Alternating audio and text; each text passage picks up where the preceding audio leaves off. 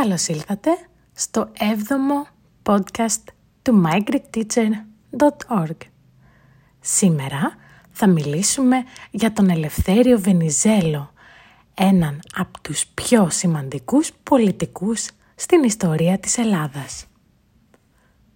Οι περισσότεροι από εσά ξέρετε το όνομά του από το αεροδρόμιο της Αθήνας. Ο Ελευθέριος Βενιζέλος γεννήθηκε το 1864 στα Χανιά, στην Κρήτη. Ήταν το πέμπτο παιδί στην οικογένεια και ο μπαμπάς του λεγόταν Κυριάκος Βενιζέλος και η μαμά του Στυλιανή Πλουμιδάκη. Η οικογένειά του σύντομα πήγε στη Σύρο γιατί είχαν προβλήματα στην Κρήτη με την επανάσταση εναντίον των Τούρκων.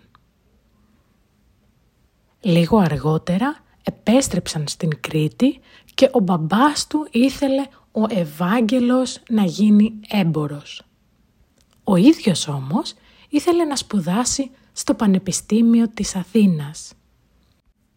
Έτσι σπούδασε νομικά, δηλαδή σπούδασε για να γίνει δικηγόρος. Όπως λένε τα αρχεία της εποχής, μιλούσε πολύ όμορφα και έτσι ασχολήθηκε με την πολιτική από το 1888. Αργότερα παντρεύτηκε την Μαρία Κατελούζου και έκαναν δύο παιδιά, τον Κυριάκο και τον Σοφοκλή. Η σύζυγός του πέθανε όταν γέννησε το δεύτερο παιδί τους, το 1894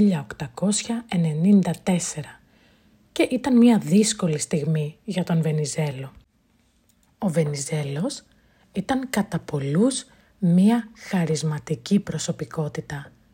Ήταν ένας από τους σημαντικότερους πολιτικούς της χώρας μας, καθώς ανέλαβε την ηγεσία της χώρας.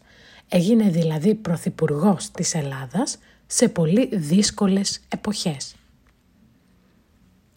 Κατά τη διάρκεια της πολιτικής του καριέρας, ο Βενιζέλος έγινε πρωθυπουργός της χώρας 7 φορές και έπαιξε σημαντικό ρόλο στην ιστορία της Ελλάδας.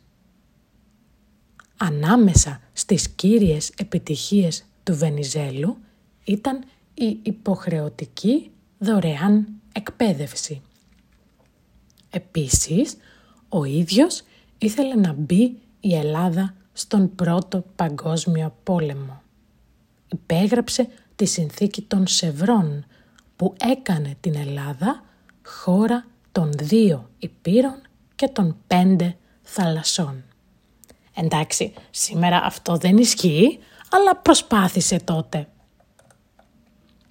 Πολλοί άνθρωποι προσπάθησαν να τον σκοτώσουν, γι' αυτό έφυγε από την Ελλάδα και πήγε να ζήσει μόνιμα στη Γαλλία, όπου και πέθανε το 1936.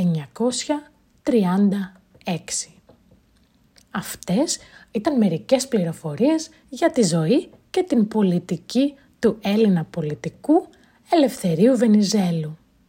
Για εσάς που έχετε το podcast σε PDF, μην ξεχνάτε ότι μπορείτε να μας στέλνετε τις ασκήσεις που κάνετε ή και άλλες ερωτήσεις που ίσως έχετε. Αυτά για σήμερα. Ελπίζω να μην κουραστήκατε και να μάθατε κάτι. Τα λέμε την επόμενη φορά.